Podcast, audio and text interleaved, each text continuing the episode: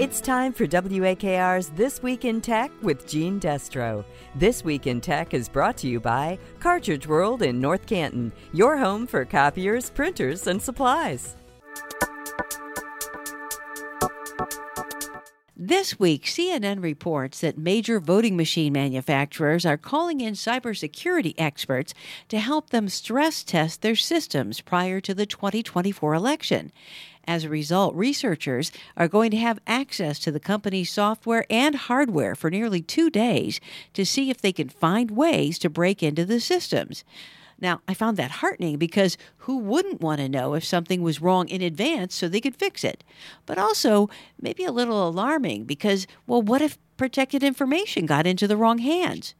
So I asked cybersecurity expert Dr. John Nicholas, who's the director of the Center of Information and Communication Sciences at Ball State University. With voting machines, largely the security is kind of baked in because they are air gapped, meaning that they're not connected to any network. The votes are on a, a little USB drive that are collected and driven back to the Board of Elections with representatives from, at least in Summit County, this is how we do it.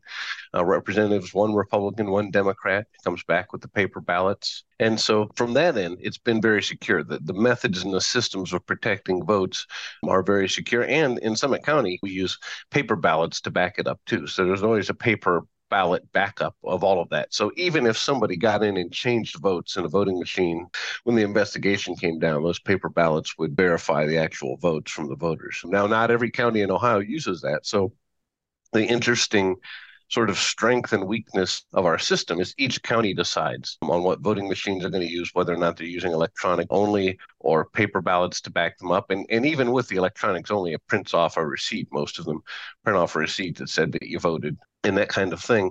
So no system is hack proof, but the systems that have been in place to protect votes for hundreds of years in this country are still in place and still being used with these machines. So it's highly unlikely, uh, you know, unless somebody had access to that machine or insider help, that that votes could be changed. And so the procedures in place there have been in place for years. It's just an electronic version of it. So what's interesting to me, a couple things. One, you said, for example, here in Summit County, we use paper ballots here, but there is an electronic record kept of those. So I'm assuming when you put your ballot in the machine after you're done voting, it scans it, it makes a digital scan. Right, right. Okay. And so then that's copied onto a device and that's taken back to election headquarters. And then they attach those devices there and and they get the results. And then do they automatically cross reference those with a hand count, or is there only a hand count after everything is over if there's a question? I think you'd have to ask the election officials there, but it's my understanding that at least the number of ballots are counted and they have to match. In other words, if you sent back 100 ballots and suddenly there were 250 votes on a voting machine, I think that would trigger something. And the idea behind scanning devices is that it also speeds up the count. So you're not having people physically counting that there. But after the election, all of that's verified before they're certified. So the certification process post election would also reveal something if something were awry. So, what was interesting to me this week when I saw this article on CNN, they talked about how with a certain number of different device manufacturers that what they've decided to do is actually do some pre-election cyber testing for security purposes of these voting machines. Even if you're just having it scan the ballots and counting them, you want to make sure that there's not a glitch in there that might inadvertently count. I mean, even beyond voter fraud, you don't want your system to inadvertently count something twice. Uh, if somebody mar- marks something on the paper ballot bigger than the circle that's provided or something, you want to make sure it's still counting only once and that kind of thing. A lot of that is actually also taken care of during the design process. I mean, you know, the research and design, and then you have test engineers that test it and it goes back. So I, I think this is largely just a, a CYA kind of situation for these companies to counter some of these conspiracy theories because you know this is the most important thing in our country and, and it's been watched very closely by republicans democrats and independents alike. So it was always good to test and practice things. Even as a cybersecurity professional one of the things that we learned very quickly is sooner or later somebody's going to find a flaw in the system. Nothing is flawless. So it's better to test it ahead of time and see if you can catch it yourself. And you don't necessarily need to go public with that, or actually would be very bad to go public with that because you would tell people then where the weaknesses are, perhaps in other systems. So I think it's a very good idea. It should probably be baked in every locality, every county should be doing it. I think states should be doing it. I, cities should be involved with it, and probably even at the federal level. So we have the sort of accountability across the board. What I thought was so kind of weird, disheartening, and a little bit scary from the last election was that afterwards there were all of these complaints that maybe there was something wrong with the voting machines and there was a lot of misinformation. And then in some places, people actually did go in person.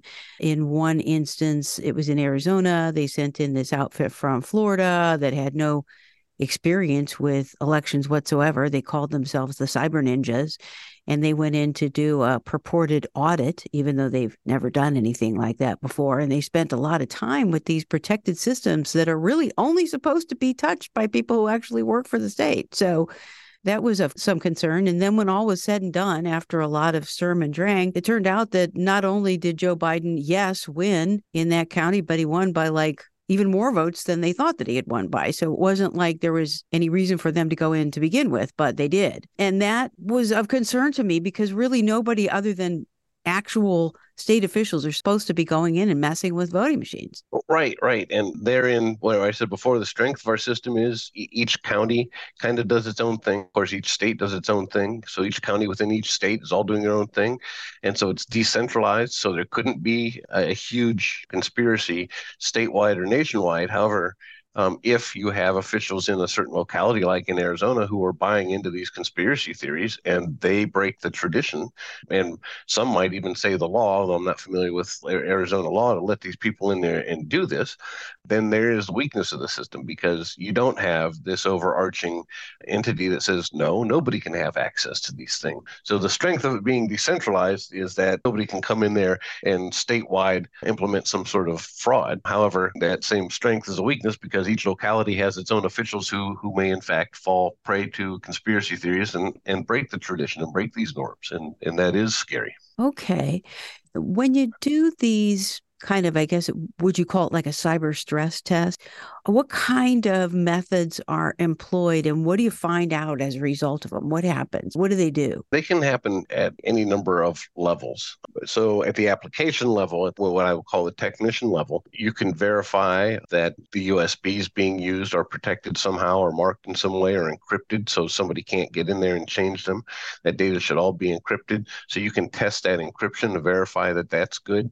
At that higher level down to getting into a firmware, which is little pieces of code inside the integrated circuits inside of these devices to make sure that there's no flaws there. You would check any networking or any other access to it to see if anybody could find a back door in that maybe you didn't pick up on, and even and probably mostly down to the actual source code itself, written in a programming language to verify that some call to some area is not allowing access from other areas and things like that. So you'd really test it top to bottom from the source code all the way out to the USB drives and all that, where everything would be stored, looking for any flaw that you could possibly think of. Should we be concerned that when people went into these machines in other states after the last election, that they might actually be injecting some sort of malicious code in an effort to get an advantage, or that they might be copying the code so that then at some later time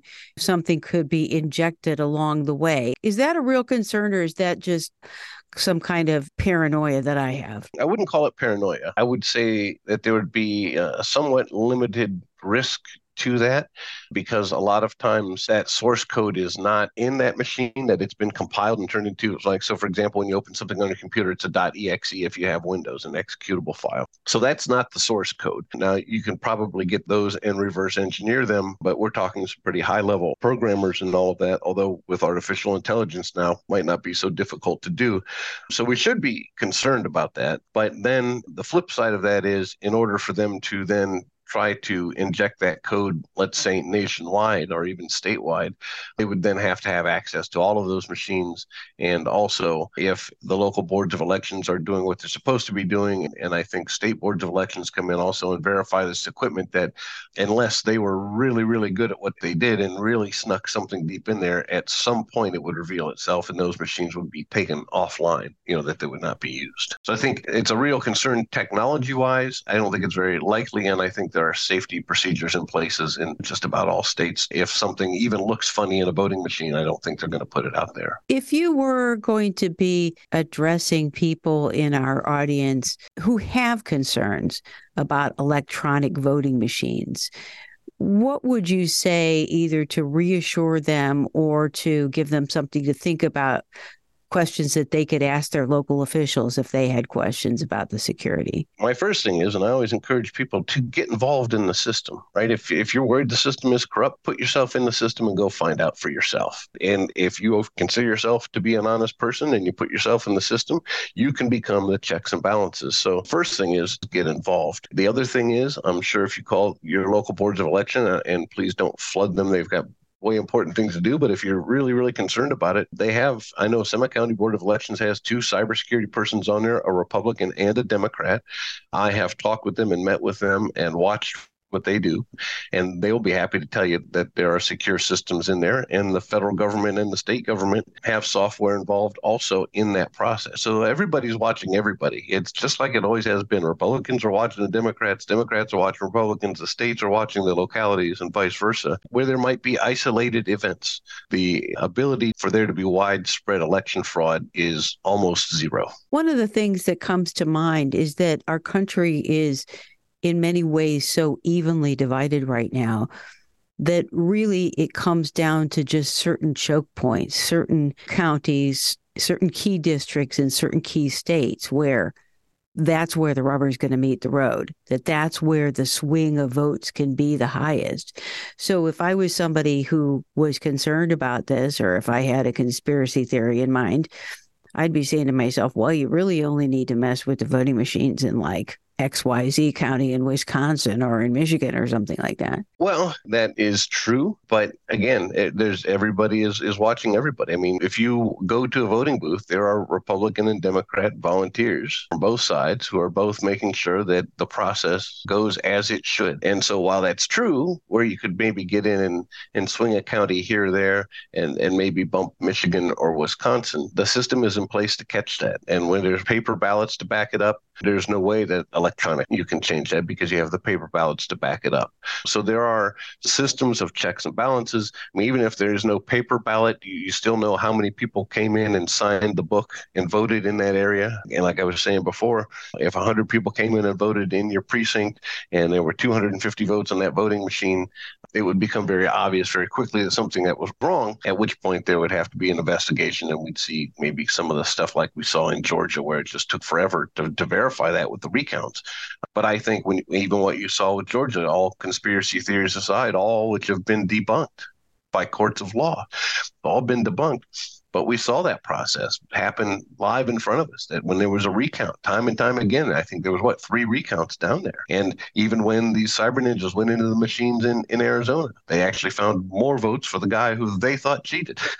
and so, as we hear these conspiracy theories, I would just say to all the listeners out there, look at reality. What's happening right in front of you is the truth, and what you're reading on the internet is what somebody typed up and tried to get you to react emotionally you know but what you see in front of you in the courts of law and, on television is the truth right you know i think that probably the biggest takeaway for me over the past four years has been, like you said, I mean, anybody can say anything they want on the internet, and that's where they're trying to sway people, trying to sow this discord. But whenever things have actually gotten to the point where they needed to have a recount or it went to court, there was an orderly progression and the truth came out. But there's still some people out there that don't believe it, whether or not the courts affirmed it or not, because there's a lot of people that don't believe in the courts now. So I'm not sure what you would do with people who don't want to believe any kind of authority and think it's all big scam. But I am heartened to know that there are these tests going on. I guess the reason why this story caught my eye is that I really hadn't heard of these tests before, but it sounds like to me that what you're saying is there is testing that goes on all the time. We don't just don't necessarily hear about it, right? Right, right. I mean, you know, no party wants the other party to have an advantage. So both parties are looking at these things and, and they're being done with people who some may have even come in with conspiracy theories in their mind because they're reading the same social media as everybody else. And I just don't see anybody from one party or the other coming out screaming hey in Summit County, Ohio, or Cuyahoga County, Ohio, or or wherever that there's a problem here. When they go in and they look at it and they see the process, they tend to come out and go, okay, everything is okay. Now, having said that, we should always be diligent in holding our elected officials' feet to the fire. That's what democracy is. So we should always be skeptical, but not paranoid. What I always tell myself in these instances is like, hey, they work for us. And I mean, we actually are paying their salaries. Not that I can go in and say I'm the boss of you, but I do have some skin in the game in that I'm paying taxes. And so as a taxpayer, I really do have the right to at least ask questions. And if they continue to not answer the questions or, you know, give people in the district satisfaction, there's always the next election, right? Right, right. And on top of that, I have found that people who volunteer at the at boards of elections and who, who become civil servants and, and public servants do so because they want to serve the public and they don't have an agenda much beyond that, right? Everybody has their own personal points of view, which is why Republicans and Democrats and independents are all civil servants but they go into it with honest intentions and on a day-to-day basis try to uphold the integrity of the system. As we wrap up, one of the final concerns I have is that a lot of people involved in elections, uh, volunteers, et cetera, around the country, and elections officials have been facing increasing threats, some of them facing doxing, people hacking into their personal information and spreading that on the internet. And, and these people are feeling physical threat and being worried about participating in elections because they feel threatened. Are there, as far as you know, any kind of strategies and plans to increase cybersecurity around the people who actually run the election. So they don't come under too much kind of undue scrutiny and threat. I've not heard of that. There's anything in place, and I, I think that gets difficult to do because it, eh, you know then you become an election booth worker. Now, now you're going to sign over all of your personal information to the government so they can protect you from other citizens. It kind of is an oxymoron in a way. right, right. Yeah, I mean it's one of the challenges that we have as a free society is that you are free to participate and you do that, but you don't want to cede too much of your information to the government. But but I guess the way I look at it with the government, and maybe I'm wrong, but I assume that they've got all the information on me anyway. I mean, some agency some agency knows everything about me already. So I don't get as concerned about that as I might about some sort of group out there who might have bad intentions in mind. I don't know if there's actually an agency that has all of the information out there, but there are agencies who have the ability to get it as soon as they need it.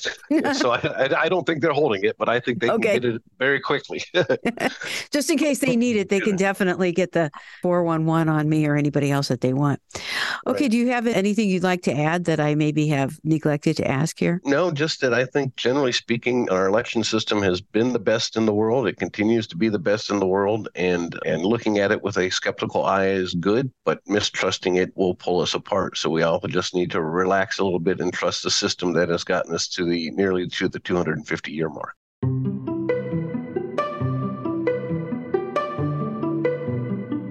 That was Ball State University Center for Information and Communication Sciences Director, Dr. John Nicholas. And I'm Jeanne Destro. Thanks for listening. Stay happy and healthy, and we'll see you again next week. This has been This Week in Tech with Jeanne Destro on WAKR, brought to you by Cartridge World in North Canton.